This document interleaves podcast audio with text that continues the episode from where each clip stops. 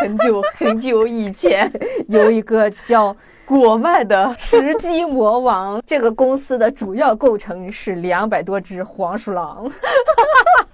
在我们不更新的日子里呢，每次收到爱的表白，其实还有一种负了你们的渣男感。我哪成功了？我连让我的狗在一个地方上厕所都做不到。去他的任意是风平浪静，小不忍则乱大谋。就像刚才玄机说的，如果后面没有什么大谋，对，不该忍的就不要忍。所以，就我们当时后来就沉浸在你打野猪的那种，就是像武松打虎一样的那种场景里面的时候，对，武松打虎，原因打猪。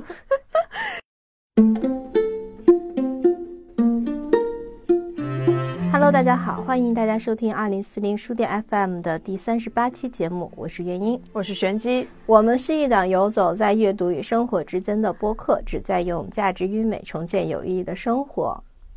足足二十五天没有说这个 slogan，现在嘴都有点瓢了，就是想了半天，哎，内容是什么来着？啊，没有想到我们这次居然断更了将近一个月哈，这个二十五天内我们收到了很多。催更的信息，所以我无论是就是各个平台，包括 SNS 平台都有小红点的时候，我的内心都开始颤抖。啊，原来这就是昧着良心的感觉。你们一定好奇这二十五天我们都干什么去了，所以我们今今天的这期节目呢，它会分为两两个板块，一个是我们打算跟大家聊一下我们究竟发生了什么。啊，比较休闲，嗯，然后后半部分呢，我们依旧是学术的输出，讲当我们一起向狮子扔石头这本社科书籍的第二部分，讲一讲人为什么会炫富，为什么会怕老板，为什么弱者偏爱和解，为什么有很多人觉得男人就是爱出轨的，他们的本质是什么？真的是人性使然的无解的吗？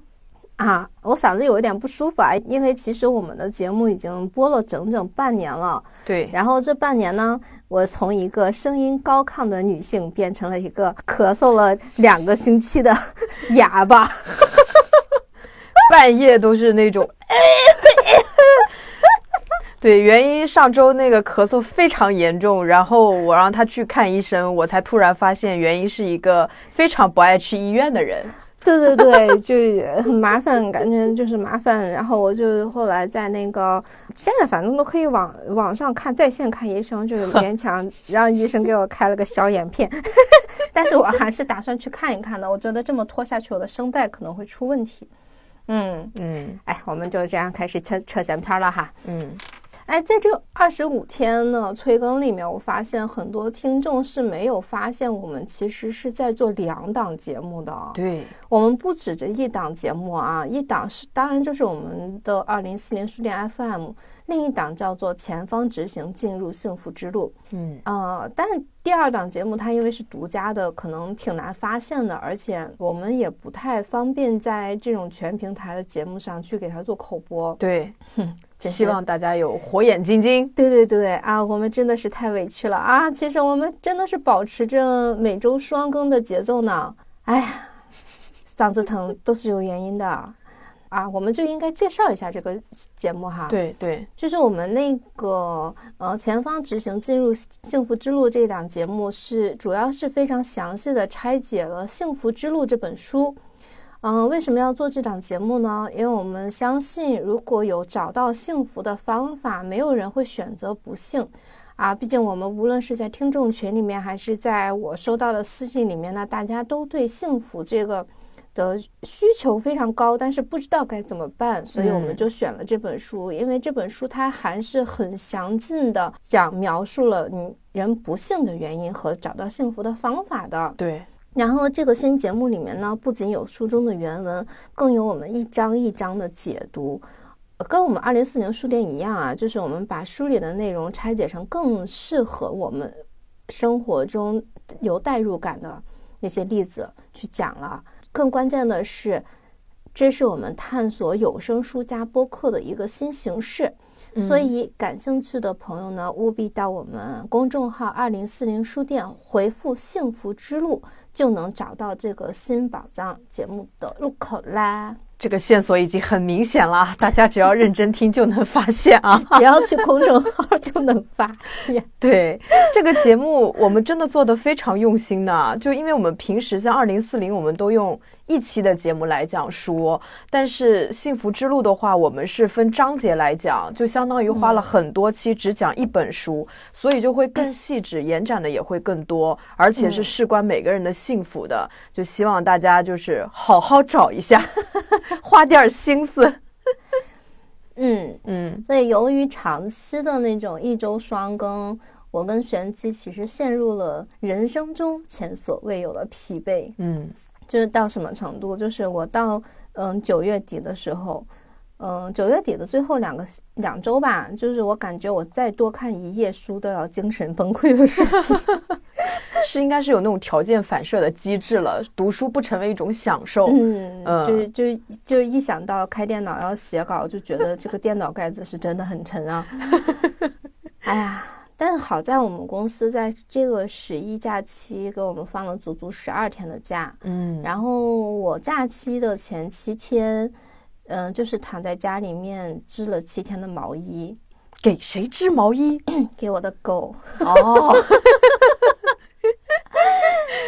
对，虽然我的脑海里面在织毛衣的过程一直在回想那首《你还给傻逼织毛衣》，但是，但是，然后我觉得我的狗好委屈。松松有了别的绰号。嗯。因为我之所以选择做手工，是因为我觉得做手工是一个非常好的动态冥想，因为它持续的时间非常长。对，然后你可以一边做着手里的活，然后一边在想其他的事情，就很舒适、很放松。嗯，然后它可以帮我恢复我的专注，然后我会可以花大量的特定时间。来想要想的事情，然后回想一下啊，总结一下之类的。就是其实脑子也许没有真正的，就是说放空，但是它会很轻松的，像小船飘在海上，你就爱去哪去哪的那种感觉，就很舒服。那这个前提是不是你织毛衣的手艺还是非常的熟练？啊，对对对 对对对对对，是的。嗯，然后我可以八个小时只干这一件事情，手机也不打开。就只是在织毛衣啊，这还挺幸福的。对对对，嗯，然后就我就有一种感觉，就是说我已经是一个奶奶辈儿的人了。我想到之前那个奥运会，不有一个外国的选手就一直在场下织毛衣？啊，对对对对对对对。而且他织的毛衣都还做公益了，还挺可爱的。哦，对他织，他给自己织了一个限定版嘛，东京奥运会限定版。嗯，然后。我除了织毛衣之外，就一直在看电视，然后我一点脑子也不想动。我知道很多剧很精彩，很多电影很精彩，但是我不想打开，所以我只看了我很熟悉的《金婚》和我不太知道呃讲了什么的《父母爱情》，但是他们俩这两个电视剧呢都是。讲的同一个时代的婚姻关系哦啊，只不过一个电视剧旧一点，大概是我青春期的时候的电视剧；一个新一点，好像是这两年的吧，我没有。父母爱情对对对，父母爱情是比较新的，因为我还是很好奇。就是随着社会的发展和自我成长，就大家其实都有在成长嘛，嗯啊，在进化什么的。那么重新看老的电视剧会有什么不同的发现吗？你看，像《父母爱情》和《金婚》，他们都是讲的一对夫妻从年轻到年老，看上去是一样的结果。那么他们在不同的时期拍出来，嗯，他们会有什么不同？嗯，然后我作为一个观众，我。又能发现什么样的不同？觉得对我还来说还是挺有吸引力的。对，这个视角很独特，就等于说往回看一个剧的感觉。对，因为我之前看《父母爱情》那个电视剧的时候，我觉得婚姻特别可怕。就是在我青春期的时候看那些看看那个剧，我就觉得说好痛苦啊！他们从年轻一直吵到了年老，一直吵进了坟墓，然后他们始终是一个家庭。他们到底为什么会一直在吵架，一直有矛盾？是婚姻就是这样的吗？因为我们小的时候不都是说，就是两个人过日子就是各种鸡毛蒜皮啊，就是会吵架啊什么的，但是很快也会和好啊什么的。这些逻辑到底是什么？我就很想通过在看电视剧来反馈一下。嗯，然后我看了之后，还真的有一个新的发现，就是当我有独立的思考能力之后，再去看那个时代的婚姻，我发现了很多他们自身的 bug 和他们根本没有解决问题。就是只是说床头吵架床尾和，对，然后忍一忍就好了。对对对，他们的宗旨全部是忍一忍，竟然没有人解去解决问题。嗯，他们竟然没有解决问题的能力。嗯，看完这个电视剧之后，再去看他们所谓的不可调和的矛盾的时候，我忽然对。我们这一代人如何不重复他们的悲剧，充满了信心。甚至我觉得说，我们这代人如果说走进婚姻的话，只要有解决问题的能力，幸福指数应该是非常高的。对，所以我其实打算抽空再做一下这两部电视剧的这个对标解读，就把我们刚才说的话更详细的拆解一下，就介绍一下这个电视剧，然后再根据他们四。个人的各个的行为，然后以及他们的社会环境的对他们事情的反馈，几个事件吧，呃，对几个事件，然后来对标解读一下，然后再看看我们这代人在他们的婚姻中可以学到什么，可以避开的雷是什么。哦，这这两个都都分别有几集啊？全都四五十集，好恐怖，但是很容易看。我用两倍速看，很好看。因为这两部我一部都没看过。我看第我看金婚的时候，感觉非常生气。就你也知道，我是一个看东西特别特别上头、特别容易代入的人，所以我看到后面的时候，我都就是刚开始是纯粹的生气，到后面我都笑了，就是笑。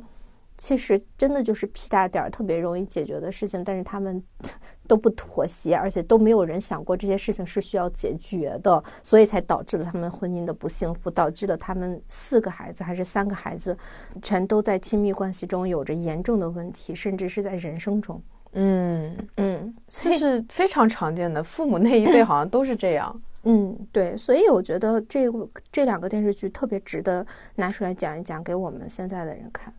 这个就这个感觉就好像我们之前聊到的，就是你永远没有办法去想象一个不在你世界里面的那么一个一个一个解决方案或者是一个存在的事情。对对对，他们的婚姻里面没有互联网，没有别人去跟他们说你应该去反思，应该怎么去做。嗯，所以他们能参照的经验太少了，对他们也不知道怎么办。对对，所以就只能那样。好吧，我我找时间看一下。最近的时间可能都要两倍速看电视剧了。我来分享一下我的十一啊，就最想分享的就是我我十一去了一个那个多抓鱼的那个线下市集。嗯嗯，就是多抓鱼以前刚开始做的时候，我就很喜欢这个小程序，然后以前还想过要去多抓鱼上班，但是他们好像在天津刚开始的时候。然后我觉得他那个线下市集做的挺好的，他有二手书，然后现在还有二手的衣服，就是服装也有，然后中间还有一些就是大家可以去摆摊位，就是可以自己在那儿创业 摆摊位卖东西的那种。我甚至看到有一个摊位有女孩卖那个元宵节的彩灯。哇，他自己做的，对，然后上面就是有那种小兔子那种，特别复古，然后很可爱。但基于我是一个就是非常实用派的人，我很赞赏他的作品，但是我当时没有买。然后后来我又遇到一个就我之前关注的博主，就我线下也没有见过他，但我觉得他很像。后来我就翻了一下他的微博，发现他真的在摆摊。然后我就去跟他打了个招呼，就是从他那儿买了一个，就他从英国那个什么泰特美术馆带回来的一个毕加索的印刷画，就还挺好看，都是他一些闲置的物品。然后就后来还去另外一个摊位买了，就很可爱的一些古董的盘子。然后那个里面就有很多，就是画着那种很可爱的小动物，然后外面又有一个那个法语写着，就是你想吃点啥，我觉得很可爱，所以我还挺喜欢那个市集的，就是它有书也有衣服，还有小玩意儿嘛，就是很丰富，然后东西也都很便宜，感觉很好玩。听上去就是我们真正想逛的那种市集，而不是摆挂着文艺的名头卖一些高价的，或者是就是根本没什么可说的、没意思的那些东西的市集，对吧？对，现在很多市集其实都没有什么意思了。嗯嗯，就感觉去你去南锣鼓巷或者去就是一个旅游区的那种景区的商店，没有什么区别。所以我会觉得他们那个差异化还挺棒的。哎，我没有去。我之前你跟同事说要去那儿的时候，我还心动了一下。但是我十一真的是逛不动人，沉迷于织毛衣。对，然后假期的后半程是我们公司带着我们全体二百多号人一起去了一趟婺源旅行。啊，我其实还蛮感慨，就是短短半个月的休息里面穿插着一个短途旅行。竟然就足以把人累积了半年的疲惫一笔勾销。嗯，我之前休息到第七天的时候，我依然没有感觉自己缓过来，只能说缓缓过来一些。但是我立刻投入工作，我还是觉得挺难受的。嗯，但是这趟旅行之后，我就感觉我上次上班已经是一年前的事情。感觉把二零二一年的辛苦全都忘记了，然后写稿看书又重新变成了我的快乐。我就觉得大家好像应该真的就是每半年给自己创造一个完全脱离工作的呃半个月的这样的一个条件，嗯，然后既在家里休息，然后又可以出去玩一玩，就是这样办才时间才够嘛。结合，对对对。然后这其实是在给下半年加油。所谓的磨刀不误砍柴工，哎呀，老祖宗真的太有智慧了。就是我真的觉得，像我九月底的时候那种油尽灯枯的定号，其实对自己还是对节目都不是很好。因为你看，我们其实出了两期我个人不太满意的节目，就是我自己其实都还想删掉的。嗯，就是因为，比方说我们每次出节目的时候。如果下面有反对的声音，我都会觉得说，嗯，我尽力了，你反对我，我也不会受到什么伤害。但是因为我做最后那两期节目的时候，因为我们都是没写稿的，就是没有认真准备的，所以当有人发出一些反对或者不认可的声音的时候，我是自己会心虚的，我是会觉得说，就是我没有办法以我认真思考过作为我自己的一个。力量或者底牌，就别人在赤膊你的观点的时候，你就会觉得对他说的其实蛮对的，因为我也没有认真的思考过，我说的就不够好。哦，这就是我们嘴快的下场 是吗？也不是，就是我觉得说，因为我自己对工作、对节目不像之前的那些期那么认真了，嗯，所以其实我自己本身心心里也是有愧的。就是糊弄了自己，糊弄了自己。嗯嗯啊，你只能说它是一个及格的东西，你是不能拍着胸脯跟别人说，我就相信我我自己的。我那我感觉还好哎，我觉得这就不就是一个分享嘛？我们的节目一方面是表达观点，但另一方面是传达感受。你在传达感受的时候，他们可以反驳，你可以接受，也可以觉得他们说的不对。其实还是因为我自己的觉得糊弄了吧？哦，就是因为我我们还是一直保持着一个我自己很满意的工作状态。然后当你有两期不写稿的东西出现的时候，那那个东西它就是你对自己的一个。在我看来，就是我还有一点对自己的上纲上线，可能就是我觉得我是在骗我自己。嗯，就是如果我觉得这个东西我自己也没有特别，就是我我自己欺骗自己的同时，我还在拿出去这样的东西，呃，让别人去听，我还是会有一些愧疚。哦，哦，所以我觉得我可能没有给别人呈现出我自己觉得很满意的作品。所以，当后来就是别人催更的时候，说：“哎，你们闲聊也好呀。”其实我想过，如果说彻底就是一期闲聊的节目，我可能也没有什么负担。但是当时我的心态是因为需要更新了，所以我更新了，而不是说这期我就想闲聊。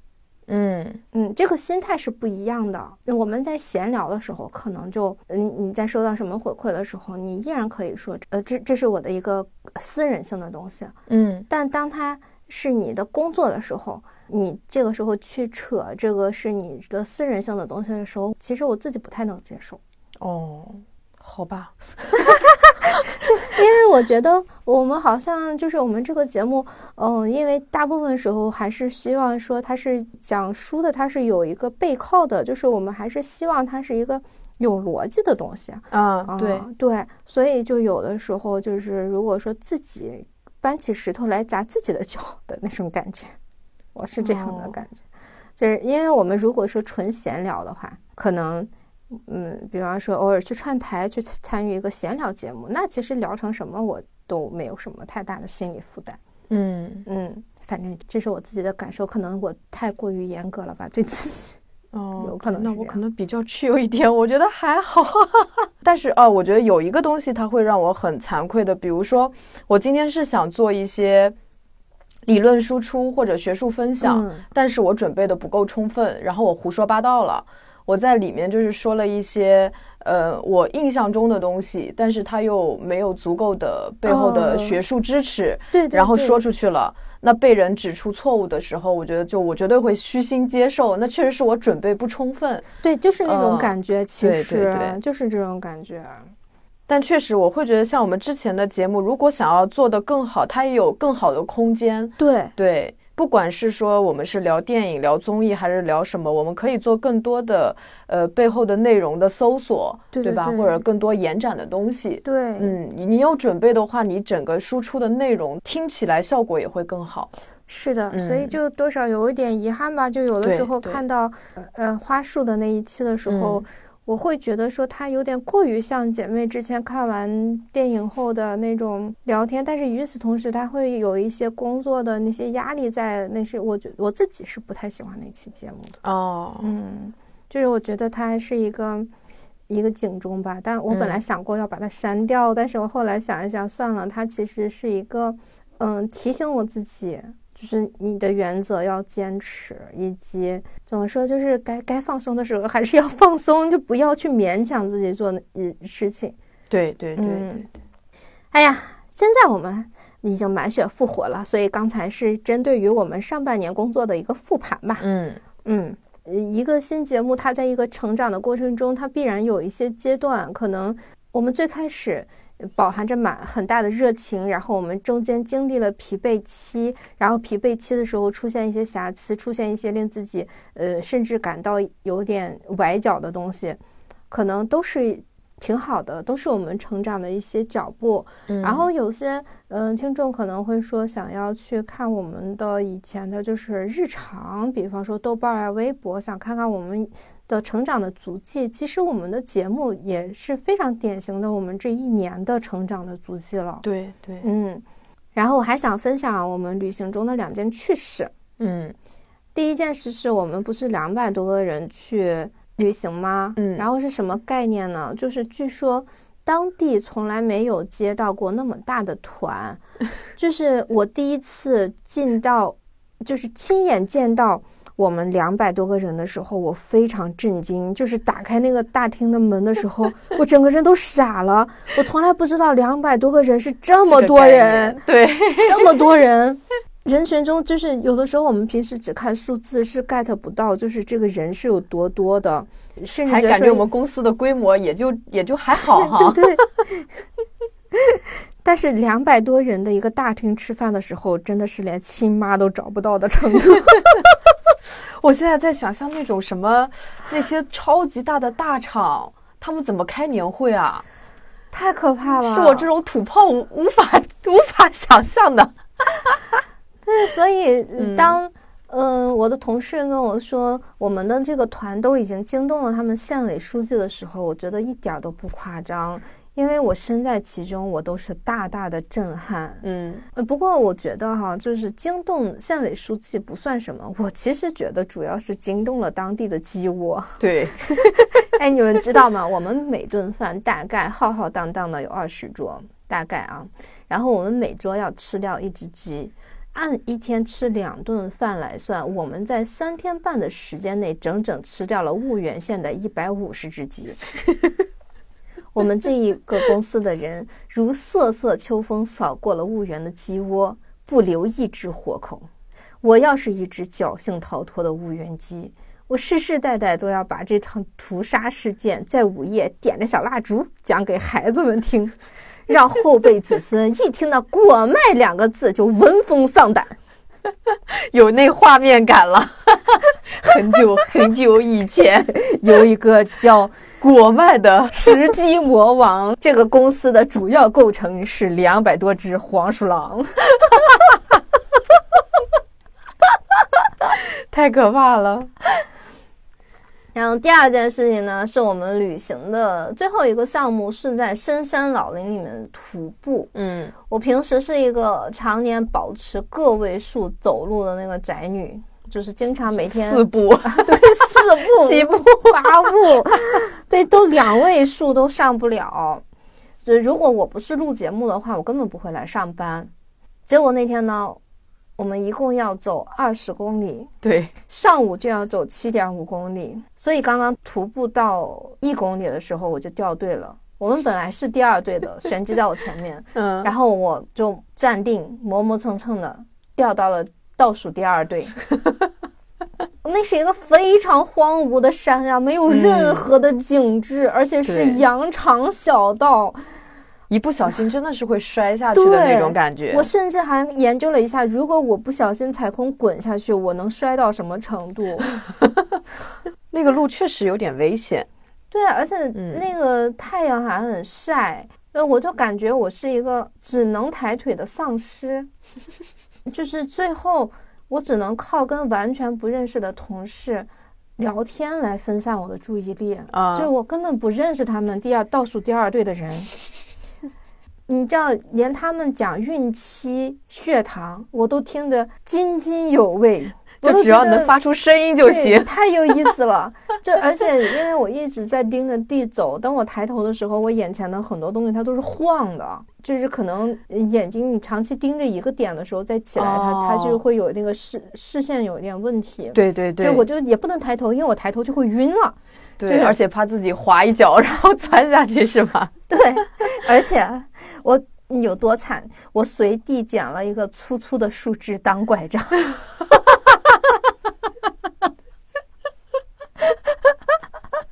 然后就那个时候，嗯，就在我万念俱灰的时候，有一个同事走到我后面，他从倒数第一队往前跑过来，然后跟我说：“他说，原因，我假期的时候跟女朋友回了一趟武汉。”我女朋友的发小是我们节目的听众，我说啊，啊，这个傲傲的很传神，他 声音里带着颤抖。然后他说他特别喜欢你们，七夕都要听着你们的节目睡觉，还买了《东京梦华录》，然后让让让我转达对你们的敬重，敬重。对，就是这种。面对面的不经意的表白，在那个深山老林里，真的是把我震撼的不轻。嗯，就是我在那一刻就真实的感觉到了多巴胺的神奇，真的，我真的感觉到什么叫做浑身上下充满了莫名其妙的力量，就腿也不瘸了，人也不黏了。咪咪同学，感谢你，感谢你把我从真实的痛苦中解救出来。就是剩下的二分之一的徒步中，我真的特别快乐，而且我完全不觉得累。哦，那咪咪同学真的很厉害，因为我我刚开始就你本身就很怕晒嘛，所以你本身就是因为要做过多的一个防晒准备，就会让就是其实是会阻碍我们徒步的一个就是轻便程度的。对，那个导游身体的疲惫，哎呀，就是你知道后面倒数第二队的人一直在疯狂劝说我，你把你的口罩摘下来，他说你 你会憋死。对，因为就原因是戴着帽子、戴着口罩、戴着袖套，还穿着防晒衣，是吧？嗯，对，对，是全副武装的。这对你，你就是一路走，然后太阳又晒又热又出汗的情况下，其实就是会更疲惫。嗯，所以这个咪咪同学真的很重要。谢谢，我不摘口罩也没有妨碍我喘气。而且刚开始的时候，就因为我走到前面去了，然后后面的同事就跟我说，原因可能要回去了。我就想，哦，我们也没走多远，你如果回去的话，应该能赶上那个大巴，然后回酒店，其实也也可以嘛。然后等到后来我们到达目的地坐下来吃饭的时候，然后别的同事就一直在问我原因呢，原因呢，然后我我就有点慌，我就给你发微信嘛，我就说你到酒店了嘛？然后你也没回我，我当时就想，要么已经到酒店睡着了，要么就是后来还是咬咬牙在在走路，所以没看信息。对对，然后这个时候就另外一个同事就说，听说山上有野猪，原因会不会被野猪吃掉了？野猪吃人吗？怪不得那个导游不让我自己下山。对呀，然后当时刚开始我是有点害怕的，但我后来想，野猪还挺香的，原因应该会把野猪打了，然后扛过来，然后给我们吃。所以就我们当时后来就沉浸在你打野猪的那种，就是像武松打虎一样的那种场景里面的时候，对，原因打猪。武松打虎，原因打猪，然后你就在咪咪同学的支持下，就是还精神挺好的。当时出现在我们的面前，我以为你会真真的很累，就虚脱的那个状态。但其实看到你出现的时候，你精神状态还挺好的，恢复的。对对对，就容光焕发，对，没有没有觉得被打垮了的感觉。所以你把野猪藏到哪儿了？因为我是先吃了野猪才下山的嘛，所以我还真的是体力还蛮 OK 的。哎，其实就是真的很感谢每一个听众的喜欢，因为大家可能都会在呃，真的因为是不经意的，就是在嗯很多时候它以各种各样的形式出现。嗯嗯，在我们不更新的日子里呢，每次收到爱的表白，其实还有一种负了你们的渣男感。嗯嗯，但是我我们两个不是渣男嘛，所以在上半期的最后一个呃内容，就是我们要宣布一个比较好的消息。这个好消息跟你们息息相关，就是我们这个节目它迎来了二点零版本的迭代。它不仅仅是内容上的一个更加的更新，嗯，其实虽然我们在休假，但是我们并没有忘记该如何发展。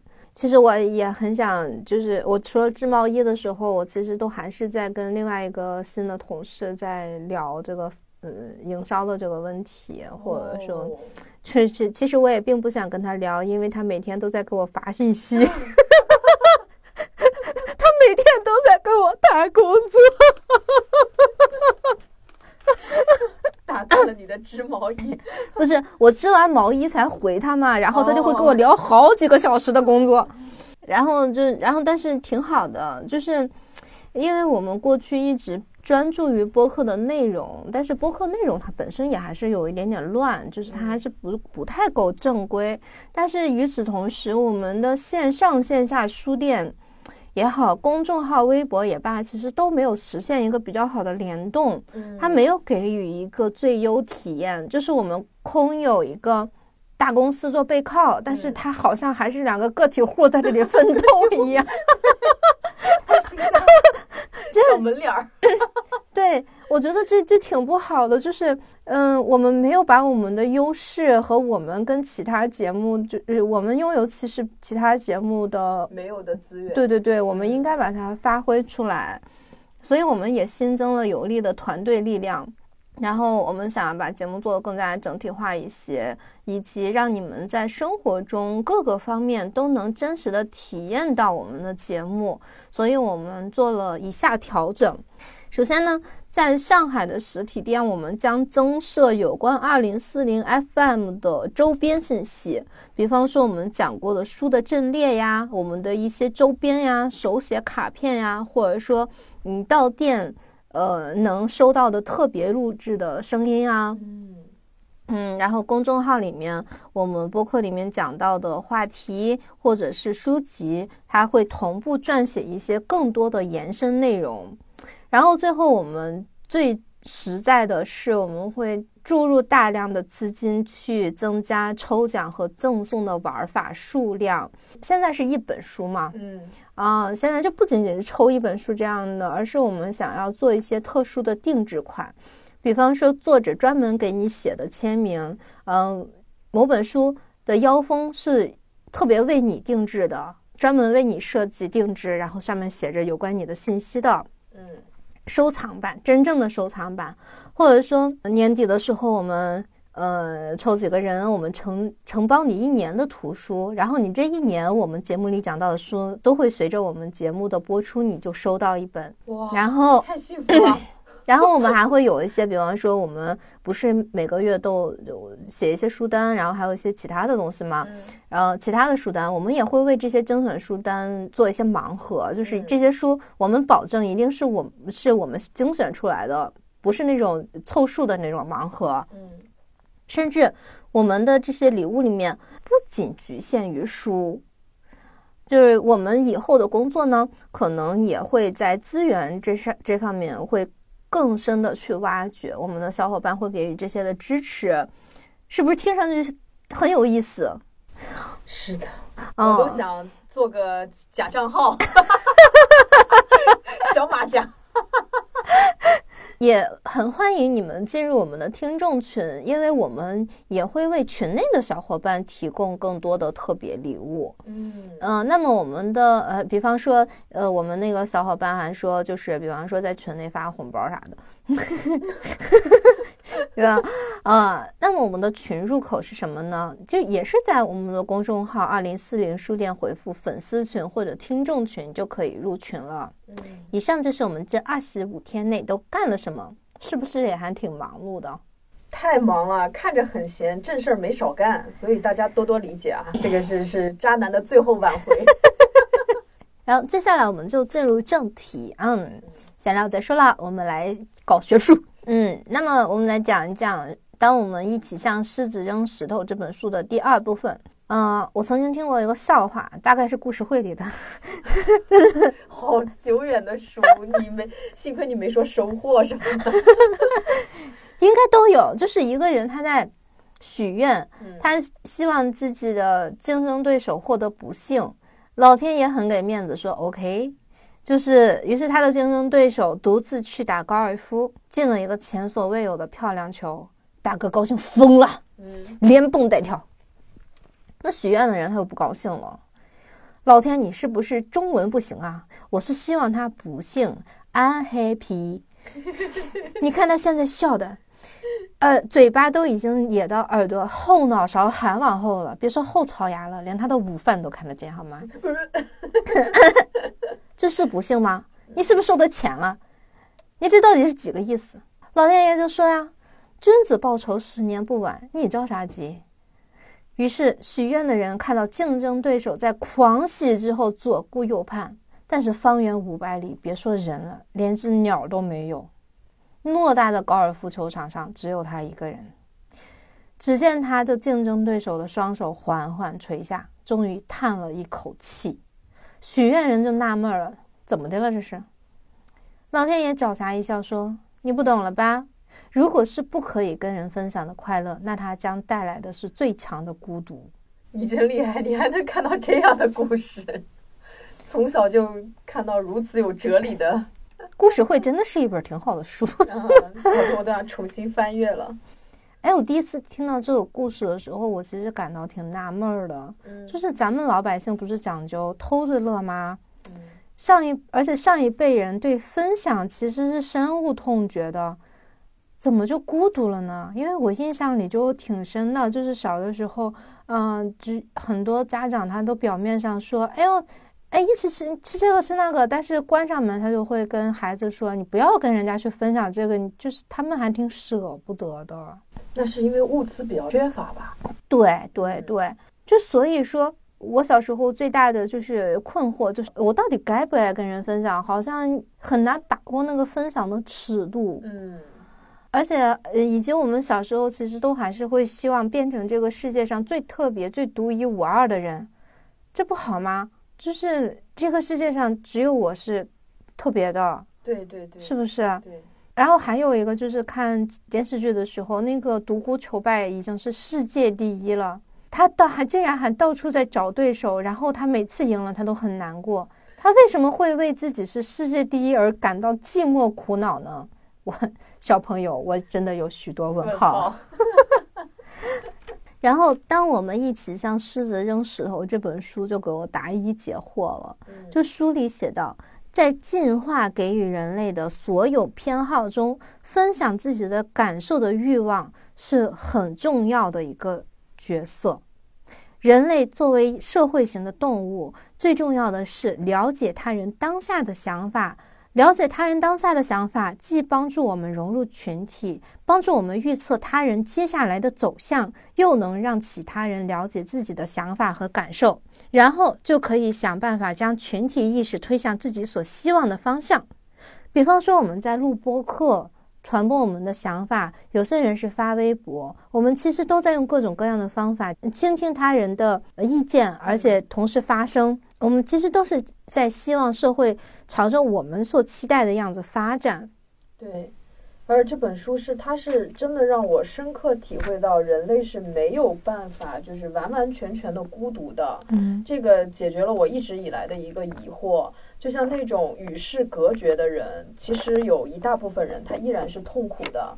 就像那个，就那个电影《荒野生存》里面那个遁入荒野的大学生，他在临死的日记本里不也写下“快乐是与人分享”吗？嗯，所以我觉得，像能超脱生死轮回之苦，把自己活成一个宇宙，然后觉得自己不孤独的人，就太少太少了。我们大部分人就是。都凡夫俗子，我觉得就是没必要说一定要较劲，一定要把自己关在一个小房间里面。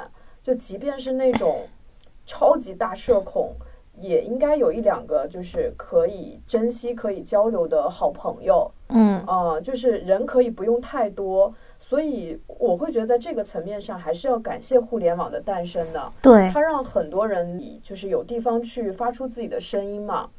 但我有一个很奇怪的经验，我我觉得可以分析一下。嗯，就是我现在不太喜欢在微信上分享过于私人的感受，但是我会在微博上写。就我觉得在微信上发，我总有一种羞耻感，因为微信里面有我比较亲近的朋友和比较远的朋友。嗯，就我拿捏不好那个尺度。嗯，但是微博我就会觉得基本上都是陌生人。然后我就不会太在意陌生人对我的看法和评价。对啊，因为这这个不是你自己都分析完了吗？原因就是微信它是一个更加私密的东西。那为什么我没有办法跟亲近的人分享我私密的感受，却要去跟陌生人 分享我私密的感受呢？因为陌生人不会对你的感受特别真情实感的代入，然后进来指手画脚吧。应该也是，我是还是潜意识里面害怕被给予不好的评价。嗯，应该是应该是这种抗拒。对我最奇葩的是，我以前微博是有一些互相关注的好友，他不是有一个列，你是能特别看到，对，能看到你们互相关注的第一时间都在那个列里面。我一个一个全取消了，因为我不想让我自己发的那些东西第一时间出现在他们的页面里面，我会觉得会打扰别人。啊，对，就感觉好像我不想占用他们的注意力，我不想占用我朋友的注意力。但是其实我自己的话，我发这些东西，一方面是觉得说，其实我跟你想法也差不太多。嗯，我倾向于发在朋友圈而不是微博，是因为我觉得我比较确信我的朋友圈里面，要么是喜欢我的人，要么就是陌生人。哦，嗯，所以就是它是安全的，嗯，但是我不愿意发在微博，是因为微微博上的陌生人太多了，哦，嗯，我反而会没有安全感，嗯，是基于同样的心理，但是是不同的一个选择选择，对对对，实际上是这样的，就是反正都是在找一个相对自己觉得安全的地方。对，以前会觉得很困惑，因为从微信的自我行为来看，就感觉好像我真的很不愿意表达内心的感受，可是我又觉得我其实想表达。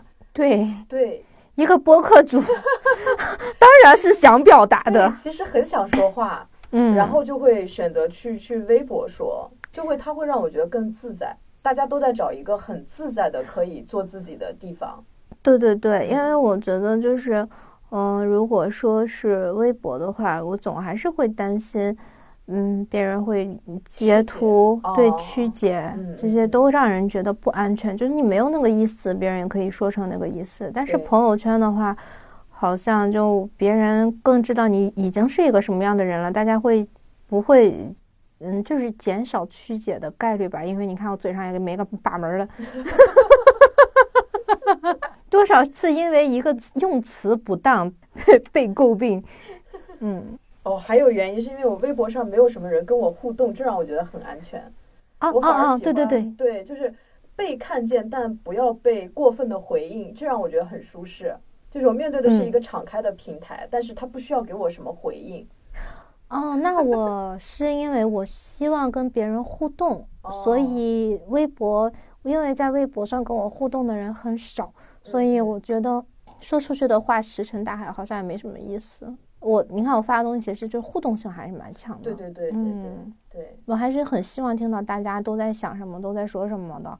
包括就现在其实微博的关注就渐渐增多，嗯，但是大家还是很少讲什么的时候，但是我其实真的好想了解大家，我好想知道你们都是什么样的人，所以有时候比方说。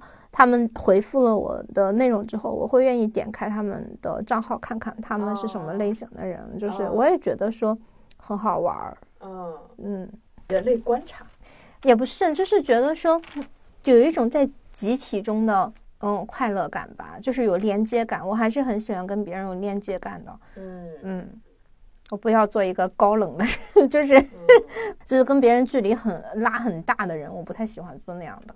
哦，哎，我的一个感受是，被关注这个事情会让我很紧张。嗯，对，但是呃，如果有有跟个别个体的紧密连接，会让我很快乐。所以我可能就比如说，我愿意发微博，是我好像在寻找一种不确定性，就是我会发很个人的感受。然后如果有某个陌生人也好，或者谁也好，他。他跟我有一样的一个感受，甚至有不一样的感受，他愿意跟我交流，这个可能性很低，但是很难得。嗯，对，就是也很有意思。这样的一个互动，嗯，差不多吧。反正学归根结底，就是还是希望能找人聊一聊天。嗯所以都是人的一个本性。嗯，呃，还有一个就是，比方说我们的日常生活中。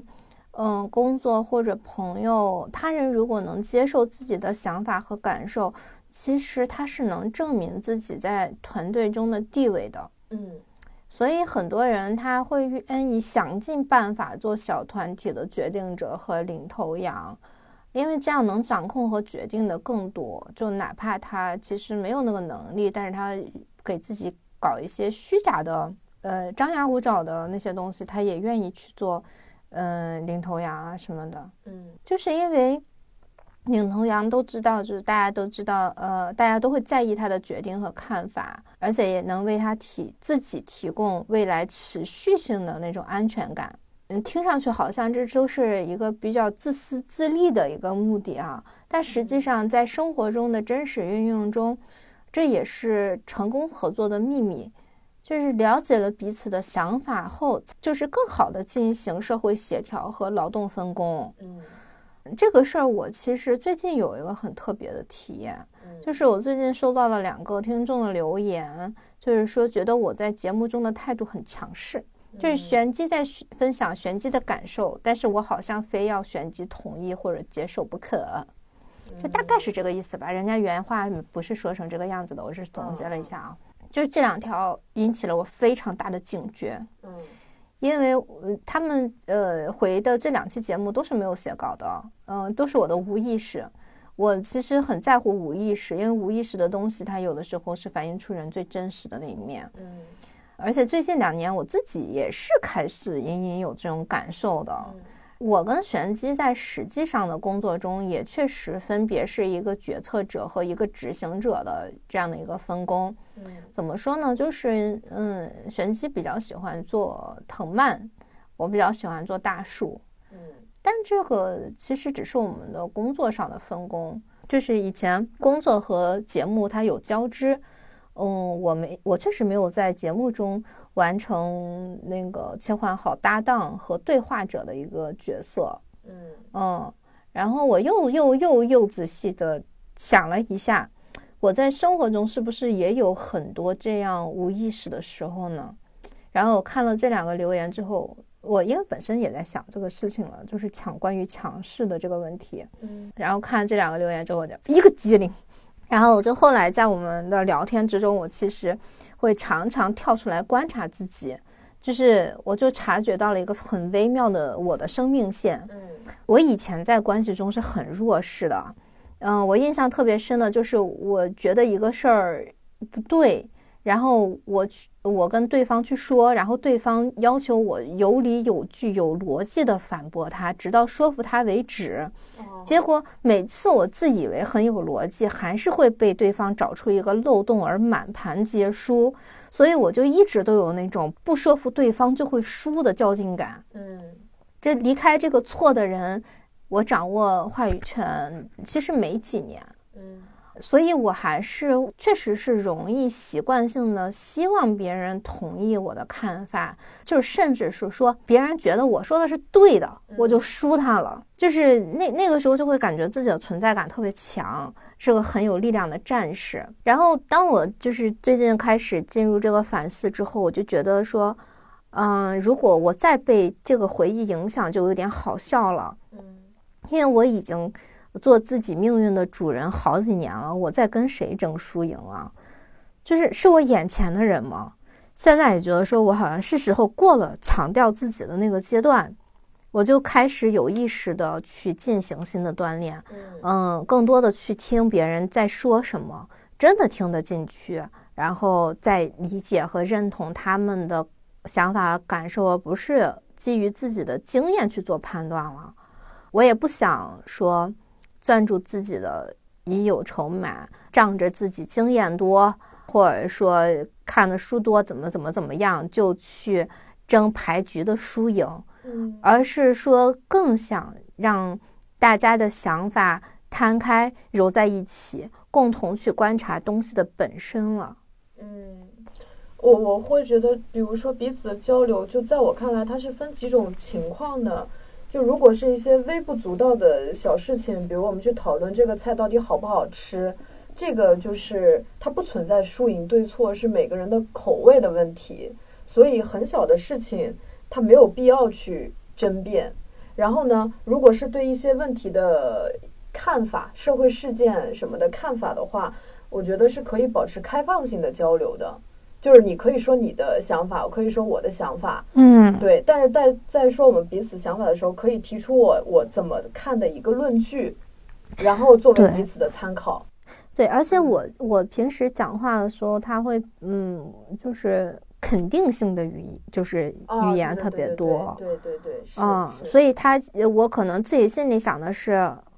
你说了我也没关系，我说了你不听也没关系，我是这么想的。但是因为我的语言习惯是那样的，就可能会让别人产生那种，嗯，就是我一定要把我的想法灌输给别人的那样的感觉。嗯啊，也加上就是这么多年一直都有人向我求助什么的，我有的时候就有些人他可能会更愿意去听，嗯，怎么说？确定性对对对，所所以就是。呃，没有那么多时间去像心理咨询一样去，呃，帮他去梳理之后，让他自己去做决定。然后，因为很多人他就是想要一个答案，在短暂的聊天之中，你帮他捋清楚之后，他会问你，你觉得我怎么做比较好？但这其实是，呃，这是我的一个问题，就是我不能帮别人做决定。嗯，就是我可以帮你梳理，你觉得怎么样？我其实是不该给建议的。就是你你觉得怎么样比较好？我只能说，我站在如果我是这个角色的话，我会怎么样？但是你怎么样，我真的帮不了你。就是，就人也就是这样了。所以这是我的一个，嗯，最近的一个比较大的成长。对，啊啊，反思，就是我有的时候收到一些私信说。想要成为你这样的人之类之类的，我真的觉得诚惶诚恐，而且我觉得不要，你一定要向着你自己想要的样子去成长，不要把另外一个人当成你的模板，因为另外一个人，你们虽然听我的节目，你真的可能不知道我在生活中方方面面是什么样子的，你们可能就是非常简单的知道，我做了 A 这件事情成功了，B 这件事情成功了，好像我什么都很容易。其实不是那么简单的，它是都是浓缩过的东西。对，而且我这个事情现在看也许是成功的，也许再过十年它又是一个问题。所以，我你一定要看自己成为什么样的人，不要给自己怎么说树立偶像。没有人配做一个偶像的，除非我已经死了，但我还活着呢，而且我也还在成长，还在路上。我们都是一起在成长的，我也是时刻在变化着的。我可能过几年又有一些新的感悟，我这些新的感悟也许完全可以把我现在的东西推翻，嗯，对吧？就是如果说生命是一次长跑，我可能只是比你们快了几步，我没有在终点教导别人的，就是任何成功经验的资格。我没有成功，我只是一个分享者。我哪成功了？我连让我的狗在一个地方上厕所都做不到。嗯，而且我觉得这就有点像龟兔赛跑啊。我觉得作为一个内容的输出者，如果我有一点点小的成绩，被小小的喜欢，就对自己满意的不得了，就觉得自己完美的不得了。嗯，偶像包袱背上了，容不得别人说，或者说我就是这样，你们就照着我，嗯，怎么怎么样的话，我觉得，嗯，我一定是那只停下来睡觉的兔子。嗯嗯，所以我觉得我们，嗯，做节目的迭代，可能在这个方面会也会有一个小小的变化吧。嗯，所以做节目真的很好，你们的反馈也是我的一面镜子，也是在帮助我。所以，我们跟听众真的是一起前行的关系啊！非常感谢这两位听众。嗯，我们不欢迎杠精，但是我们欢迎虚心提意见的人，真诚提意见的人。嗯嗯嗯，对对对对。而且我觉得这也不光是一个意见吧，而是。嗯，因为我相信感受是真实的，说说他们的一个直观感受。对对对，就是有大家的感受都是可以的，就是有则改之，无则加勉。就是有些东西，因为我们身在其中，我们在一个自己的舒适圈里面，可能真的是，嗯，对。是的，是的。比方说，我们有的时候现在去回听我们过去的一些节目，可能会也会觉得说啊，这个地方那么讲会更好，或者说啊，那个那个角这个角度有点窄了，我们也许站在另外一个视角还可以做出不同的解读。其实做节目就是这样的，它不，它不仅能。迭代，而且它还可可能就是发生各种各样的，我们自己听也可以自己杠自己的一个一个事。对对 对，我想到我想到之前就是余华的一期采访，他就说他就说他不可能永远用《活着》那本书的标准去要求自己永远写出这样的作品。就是如果一个作家要求自己永远要写出五星级的作品的话，他一辈子可能只能出一本书。所以他就说，我写的东西，他只要能到达一个线，这个线到了，他就能出，然后再看他的反应，而不是说我们如果在做节目之前就已经对自己要求非常苛刻，要他完美无瑕，让听众挑不出来毛病，可能我们到现在都还没做出一期。或者说，像我们嗯接下来要说的这个分享呢，就是如果一个东西完美无瑕的话，那它其实就等于没有观点。没有观点就是无聊的。话说回来，分享进化让我们永远就有着分享的欲望，所以我忽然就 get 到了那种就是被诟病炫富的人，其实他还是有点可爱的。其实归根结底，他们是在分享他现在有多开快乐和开心。嗯，用一种非常简单直白，甚至是看上去不太聪明的方式。加上他可能分享他那个载体有些，嗯，是跟社会观念上的冲突。比方说，我们之前都是提倡艰苦朴素、谦逊，这就会显得那些快乐不那么高级。但是，恰恰是分享感受的需求，构成了夸大其词的全部根源。就是很多流言和八卦之所以能传得很远，往往是人们就是。为为了被相信而忍不住添油加醋一番，嗯，这些留言确实是分享的副作用，但是我们从中也可以发现，情感和分享情感是人类互动的根基根儿啊，可得把根儿留住。所以我昨天就在写稿子的时候，我在想，就是强调理性更高级、情绪无用的人。他其实是很反人性的啊。嗯，我们哎，我也不知道这种思路为什么在很长的一段时间内是占据主流的，可能是哎这类人他位高权重了，他们想要聊聊自己的成功。啊，那么其实他们实际上做的，在聊这些，在说这些的时候，也是在分享自己的对成功的感受啊。对。但他们可能成功的秘诀并不在于他们足够理性，因为我们现在已经知道了，情绪饱满，呃，情感饱满的人，他也可以是能力很强的人。嗯。那么对于这类论调的支持者呢，他去强调情绪情感，可能是因为不擅长处理情绪。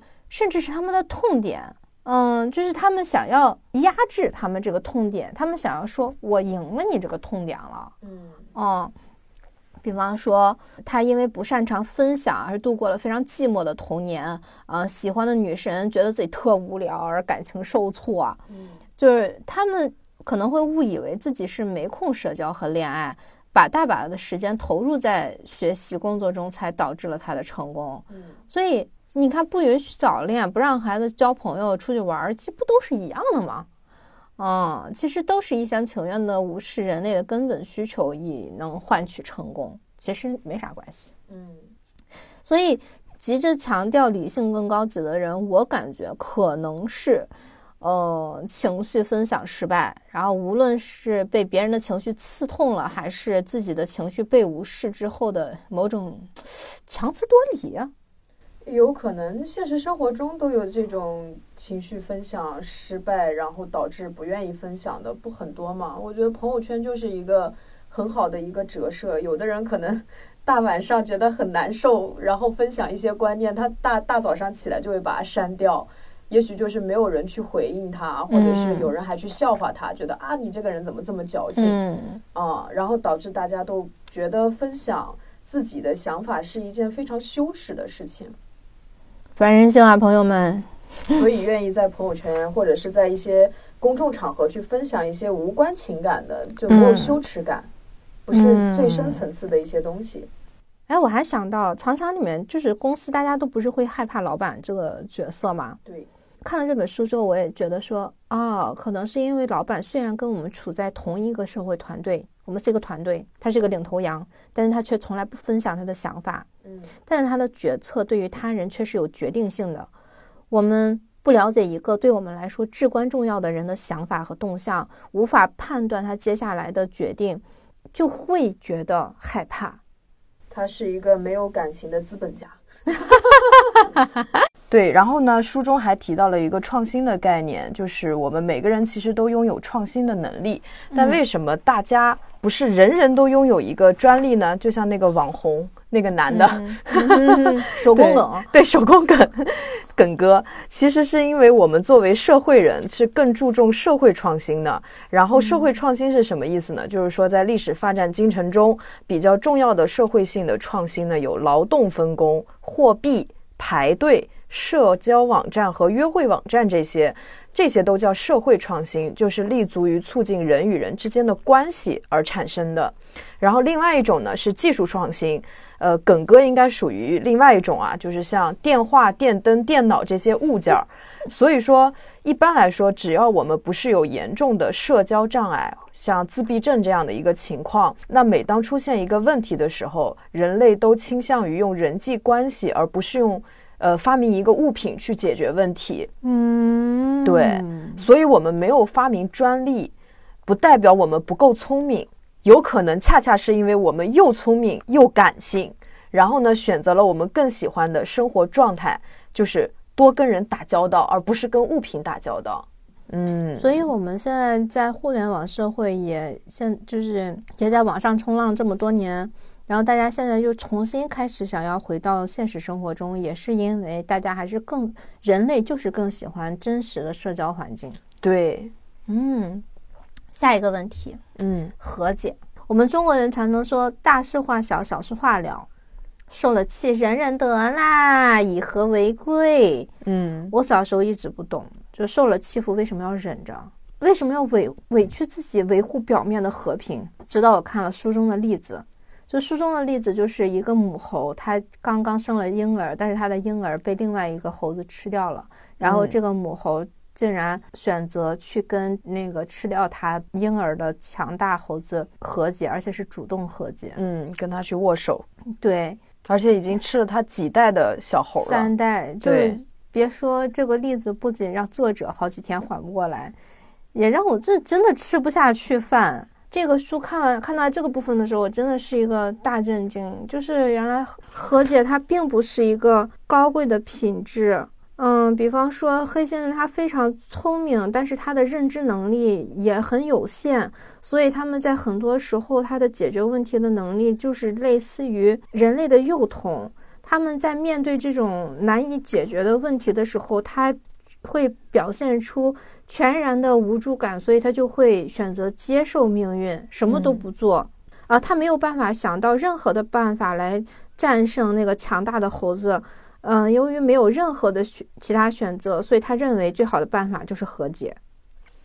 唉唉，然后我就忽然发现，原来和解并不是什么高尚品质。我们之所以吹嘘它，只是因为。弱者太多，我们要要将它合理化的一个自我安慰，只是没有办法，只是弱者抱团后的弱者社会认知，就是没有能力解决问题的人面对无力，承担不了争取正义的代价和后果，那么他想到的办法就只有和解。嗯，我其实不是一个忍气吞声的人。毕竟我会打野猪，是吧？所以我基本上遇到什么事情，我都会据理力争，就想办法。嗯，现在来看，当然就是因为现在已经被认可的多嘛，就是很多人就说勇敢啊、厉害什么的。那是因为我的抗争已经明显告一段落了，是有好的结果的，所以大家可能觉得羡慕，但与此同时自己做不到。但是我在成长的过程中。是面对过无数次的被质疑的，嗯，就连上个月我都在被质疑。哈，对，因因比方说，我有一个朋友，他非常质疑我在被欺负了之后会还手打回去。嗯，他会，他问我，那你不会在很多年后为自己的冲动后悔吗？我说天哪，我为什么后悔呢？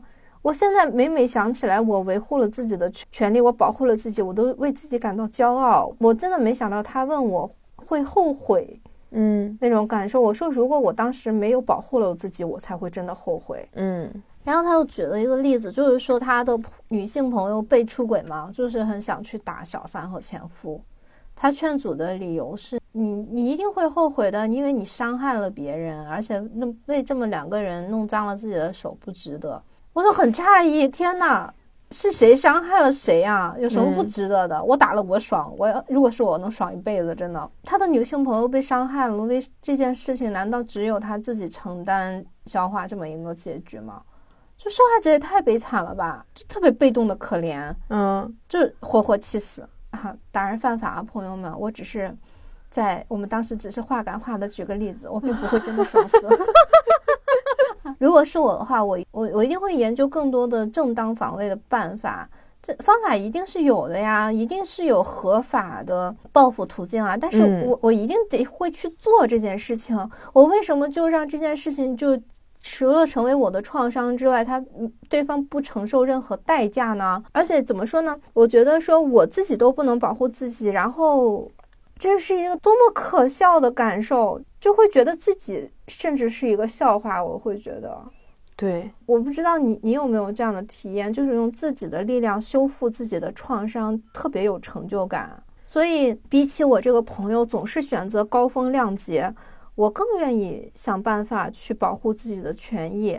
我别人伤害我，我为什么不能让对方承担代价？对，而且我觉得怎么说？我觉得你的朋友。他不一定就是高风亮节，他有的时候是因为觉得怕麻烦，很多人是这样。承担后果，他害怕就是这个后，他如果报复过去再报复回来，这个东西这个觉得很麻烦。对这个后果，他他无法预判。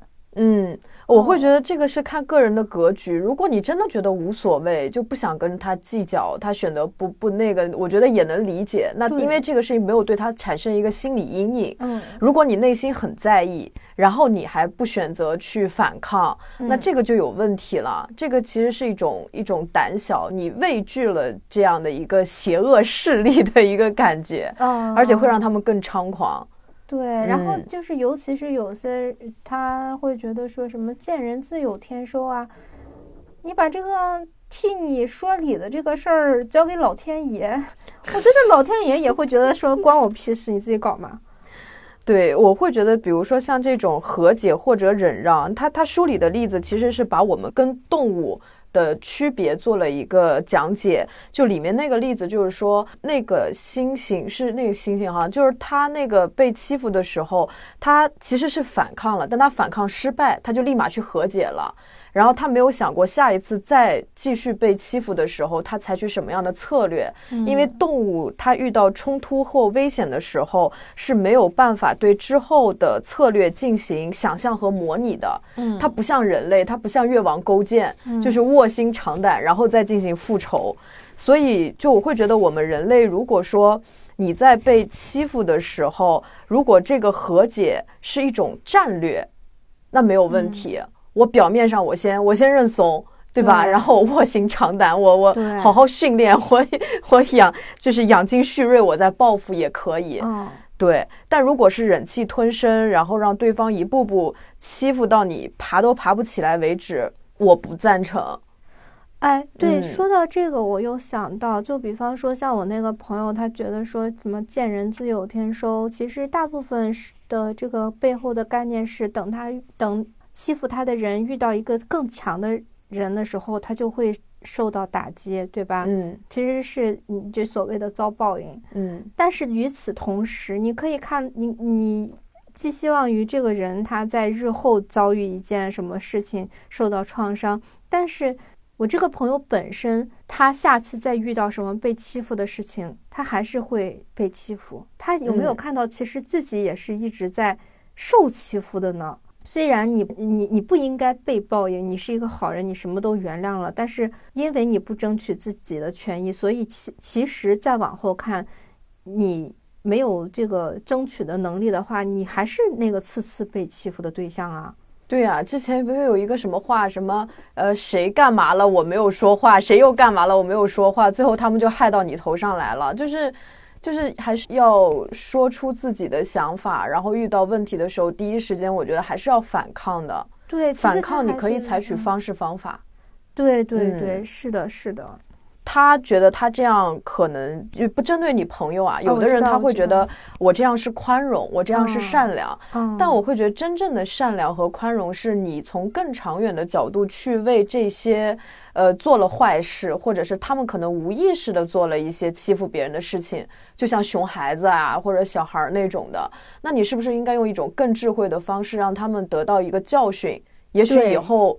你就拯救了一个人呢？对，是的，你不让这个人继续穷下去，这才是一种善良和智慧吧？对啊，所以，我我觉得就是忍让，它可以作为一种策略，可以作为一种礼貌，但是不能作为一种纵容的方式。对，所以看了这本书之后，我真的感觉是被认可了，甚至在我看来，我的那个睚眦必报是自己对自己能力的认可。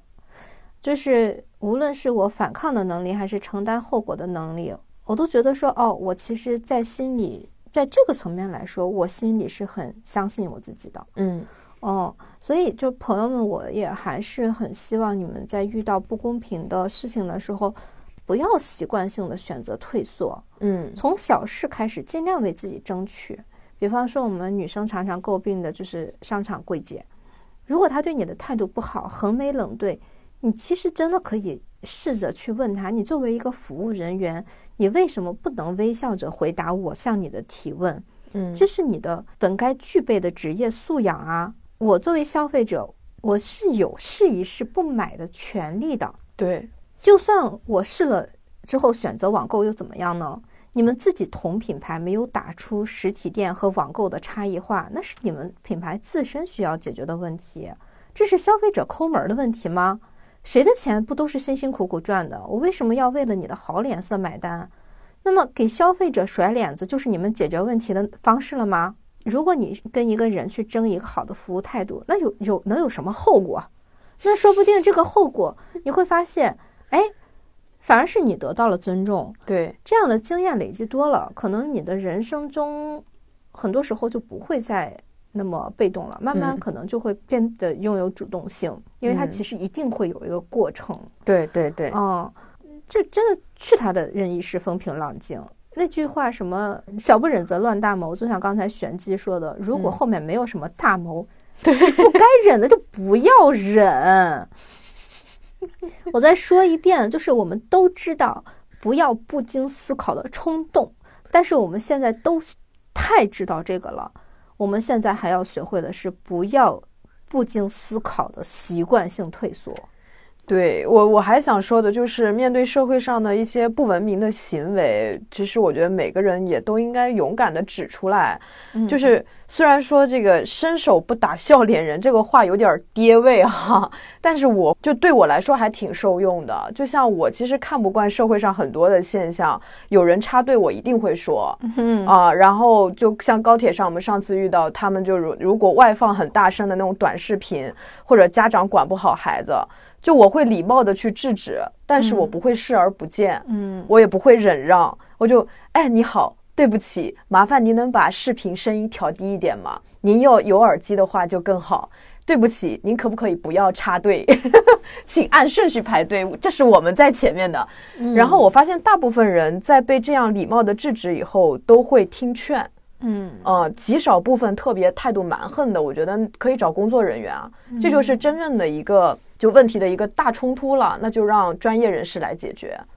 但是我遇到百分之九十的人，他就是会感到羞愧。对，而且就是真的就解决了问题，而不是说，比方说我们上次在那个高铁上遇到那个熊孩子的时候，我其实可以想象，就呃，我还发了朋友圈，然后我说熊孩子好讨厌。然后我有这个功夫发朋友圈，我应该直接去跟那个家长说，对吧？很多人他他其实他也知道这样做不对，但是没有人说的时候，他会默认大家都会这样。我这个也没有什么不正常的。以及人其实是在一半自我审视和一半想占便宜的这个矛盾心态中，可能稍微一方占了上风，他就去做了那个事情。你只要往回拉一拉他，他还是能做回一个就是良好公民的。嗯，对，而且玄之老师是我遇到的第一个，就是在我忍无可忍去制止之前，就去主动站起来制止的人。因为之前我在我的大部分的关系里面，都是我要去出头的那个人，所以那天看到是玄机老师站起来去去解决这个问题的时候，我当时真的觉得说天啊，好好，因为他一直是一个。呃，大部分时间是一个很柔软的人，但是他在遇到一些原则性问题的时候，他是很，呃，怎么说，绝不姑息。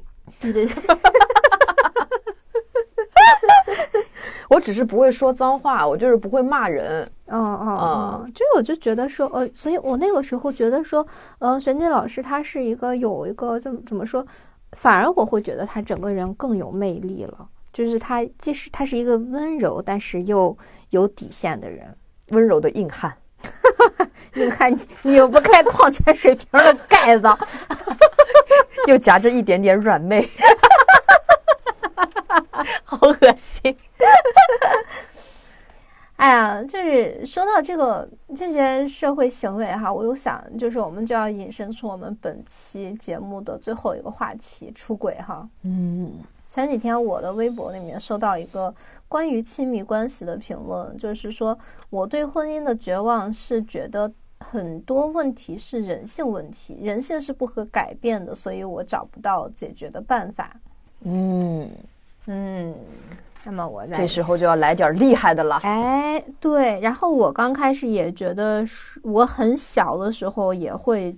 觉得说就是出轨是必然的吗？男人的天性，对对，这就是男人的天性吗？然后，但是这本书里面讲了，其实它是天性的一部分，但是是可以控制的。甚至说，有的人他不是他的天性。对，是的，人的脑子里面有一个部位叫做前额叶，然后这个额叶呢，在我们的童年的时候，呃，是比较难以控制的。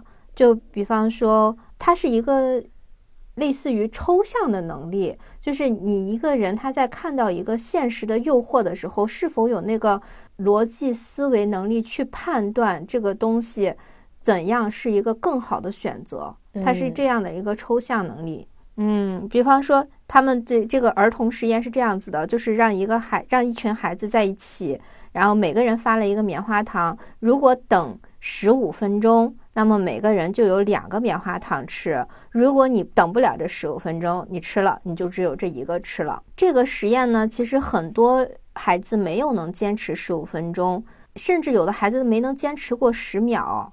但是有些孩子很厉害，有些孩子他会完转移自己的注意力，不去注意棉花糖，他们会对自己唱歌啊，背对着盘子玩游戏，甚至睡着。但是那些紧盯着棉花糖看的孩子，甚至就是，尤其是那种用着热乎乎的小手攥着糖的孩子，都没法坚持。嗯，因为为什么拿孩子做这个实验呢？是因为学龄前的儿童他们的额叶发育不不全，所以他们的自控能力有限。但是像那种找到了克服方法的孩子呢，你会发现他们的学习成绩会特别好，他们有能力将诱惑转化为能解决的问题。所以他们小的时候能够抵制住棉花糖的诱惑，在这一生中也非常擅长自我控制。这种人他们会花更长的时间来学习，也就是说自律的人，嗯，而不是更多的时间去聚会和玩闹。就是我们其实呃经常会有那种感受，就是这个事情，呃，我们拿玄机举例子哈，就是玄机特别喜欢喝奶茶，如果有那个条件的话，他恨不得天天喝奶茶。这时候就会考验到玄机的额叶，就是他的额叶一直在诱惑他，我要喝奶茶。但是因为他已经是个成年人了，他他要需要自自我控制，他的额叶就会去控制他的行为，规定他一周只能喝两杯奶茶，然后他就可以控制到自己。那么其实出轨也是同理的。对，其实自我控制呢，它相当于是说，我们的大脑是一辆车，然后呢，我们的大脑首先这个拉车的马是那个冲动啊，它是位于就是呃大脑皮层下靠近脑底部的一小部分区域，然后这个冲动就会让我们奔向我们直接的欲望，就是这匹马它会看到你想吃的东西，你喜欢的美女，你喜欢的钱，就各种诱惑都是这个。拉车的马看到的东西，然后呢，这个车呢的驾驶者是在这个脑额叶中的，然后这个驾驶者就是负责抵抗诱惑，然后同时呢还有一个副驾驶，这个副驾驶呢是在前扣带皮质，就反正也是一个脑部的一个区域，它这个是提醒驾驶者你要注意。啊，所以说很多人他。抵挡不住诱惑，其实是因为这个副驾驶没有办法及时的提醒驾驶者，就是前面有危险，导致这个驾驶者就直接把车开过去了。所以这其实某种程度上是他的大脑发育的有不太有有点就是大人和人之间的大脑发育的差异吗？这个就是有大脑发育差异的一个区别的，就它这里面有一个很明显的一个例子，就是像这个副驾驶发育不完善的人和发育完善的人的区别，就是首先，比如说我给一群人说，朋友们，我要给你推荐我一个家乡美食，特别好吃。从社交礼仪来讲，就是大家的第一反应就是对方给我呃推荐一个美食，我肯定不管好不好吃，我都要说好吃，嗯，我都要进行赞美，这是一个大家普遍社会脑的一个礼仪，嗯。但是如果说我给一个外国人一个鸡爪或者一个兔头，这对外国人而言其实是非常恶心或恐怖的一个食物。那如果他那个副驾驶的部分发育不完全的话，他第一时间会就会流露出恶心的反应，然后就大声尖叫：“我的天，我操！”就那样。但是如果你那个副驾驶发育的很完善，你就会在你想要就是有这种表情或者语言的时候，及时的制止，然后就是礼貌的拒绝，或者是说客气的进行一个夸奖。嗯，闻起来很香。哦，不好意思，我是那个就是有宗教信仰，我们可能吃不了这个东西。但其实你也在拒绝，但是很礼貌。就相比之下，就是后者的这种社交属性就更强，前者就是可能我们社会中经常会看到性子非常直、非常冲。然后说话不经就是思考的，经常会去冲撞别人的人，他可能就是属于前者，所以他有生理上的缺陷，就是他那个副驾驶的部分发育的不是很完善。所以当我们未来遇到那种我说话直啊，你别介意，他可能真的是因为他那个，你就想他也许那个 ACC 简称那个部分发育的不是很完善。所以我们现在强调小朋友在成长的过程中，他的营营营养要均衡，嗯，然后其实确实是影响他的脑部发育的。那么如果脑 ACC 这个呃发育的比较好的人，他可能确实出轨率也会低很多。对，其实我们其实生活中常见的特别爱出轨的男性，你都会发现，其实他经历了一个营养不是很全面的童年。这又是一个新的新的一个对，所以我们在找对象的时候，也许可以问一问：你小的时候营养怎么样？吃的好吗？是荤素搭配合理的吗？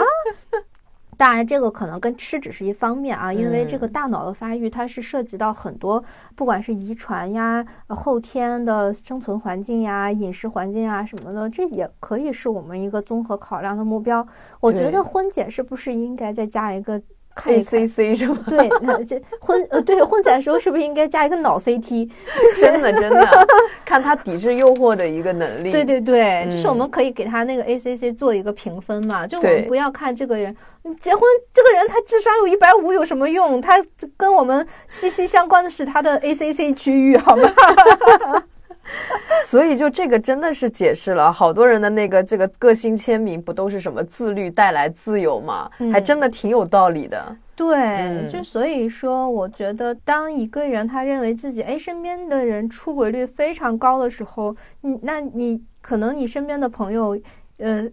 大 ACC 区域的发育可能都有一些问题。那么除了说，呃，除了说这个事情会在你的生活圈成为了一个社会规则之外，你除了要探寻他们心理上的那种群体认可，同时也可以去观察一下他们是怎样的一个成长环境，然后再来考虑你是否要换一个圈子，或者说在找对象的时候，也许可以换一个思路。嗯嗯，对。但这个我觉得后天肯定也是可以锻炼的，自控力肯定还是可以锻炼的。就是你先天发育不足的人也是可以控制的。对对，肯定看看这个书，对吧？了解一下自己。对，是的，其实这个可变性非常高。我们很多时候并不是天性怎么样，我们就只能怎么样了。我们了解了人性，反而是可以找到解决的方法。嗯，哦，我们相信大部分问题其实都有答案。你不是说这个东西是不能改变的，你一定可以找到一个最相对来说比较优化的一个解决方法。对，所以就是当你遇到这些啊跟人性相关的事情，你其实是可以考虑你是坦然离开，还是两个人。协力或者几个人，大家协力改善的，这样的话，你做出的选择都是可以挥一挥手，不带走一片云彩的那种洒脱和安然的。嗯，唉，终于说完了。每次的狮子都给我们带来了，当狮子一起向我们扔石头。那本期节目就到这里啊，然后这本书竟然还没有讲完啊。谢谢大家的耐心等待，然后希望这期节目你们能够一如既往的满意。我们随着这期节目会送出几本，当我们一起向狮子扔石头啊，会送出几本这些书的。嗯嗯，然后嗯，大家可以关注我们的公众号“二零四零书店”参与，我们应该会在就是推送里面搞一点什么 小惊喜、小妙招。好，谢谢大家收听，再见，再见，再见。